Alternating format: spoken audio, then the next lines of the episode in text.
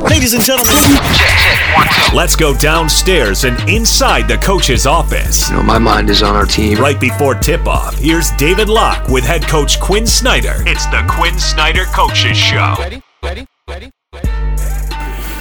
Welcome back to the United Center in Chicago, Illinois, as we get ready for the Jazz and the Bulls' final stop of this road trip with head coach Quin Snyder, the Mattress Deals Coaches Show. Coach, I was reading an article today about Zach LaVine, and he talked about how much one-on-one basketball has helped him, even inside the team concept. What is the value for a player in just the old school one-on-one game that you play with guys?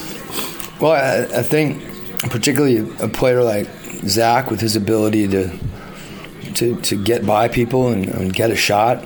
Um, you know, you're you're able to make reads that you know when you can beat somebody. Oftentimes, um, there's the next the next path, and but until you can beat someone efficiently, um, that's harder to do. So I'm, I'm, backing into this, but to me, one on one, whether you're playing with a live dribble and you're shot faking and you know using jab fakes, or whether you're playing with your dribble down, you know, I think the footwork that comes into play with that slows you down, and you know, you, you, you get to a point where you're not rushed in making a move, and when you're you know a, a guy that's as athletic as Zach is, you know, that makes it even harder to defend. I listen to people talk about the Jazz, and they'll talk about how physical you are, and you're going to whack people. And is that the team that you think this is built, or do you view your own team maybe a little differently than the way when people talk about the physical power and the whacking, you know, and the blasting that the Jazz yeah. do? I mean, I, I think people see Jae and his strength. Um, you see Fave and his strength. Rudy is physical in a different way. His his, his length.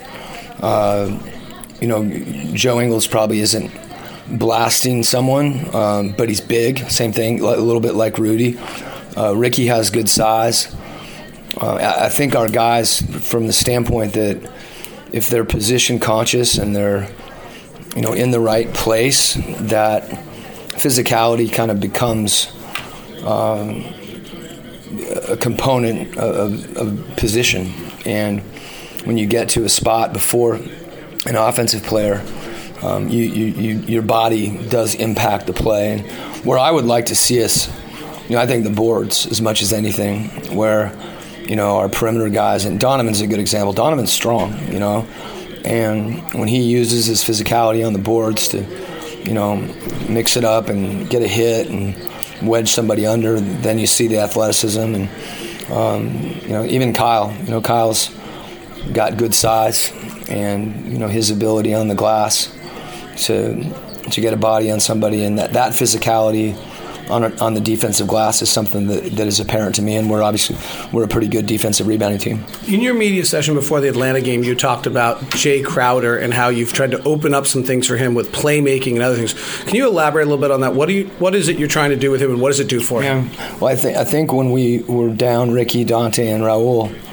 uh, you know, Jae's, it was a little bit of a necessity. If you remember the, the Clipper game on the road, there's a, an action that, you know, that we've watched actually in Europe.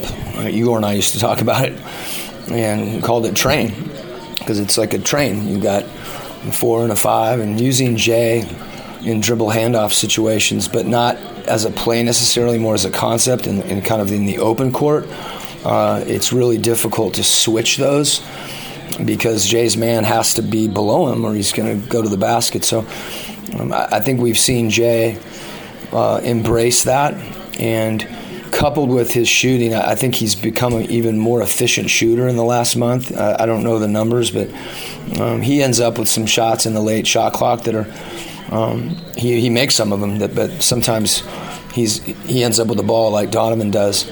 And but even through the shot clock before that, him being a playmaker is something that I think he enjoys it. I think it reflects his personality, and I think it's something he's becoming better and better at. Coach, thank you very much. Thanks, a lot. Let's head Coach Quin Snyder back with the Ron Boone Shooter Report next on the Jazz Radio Network.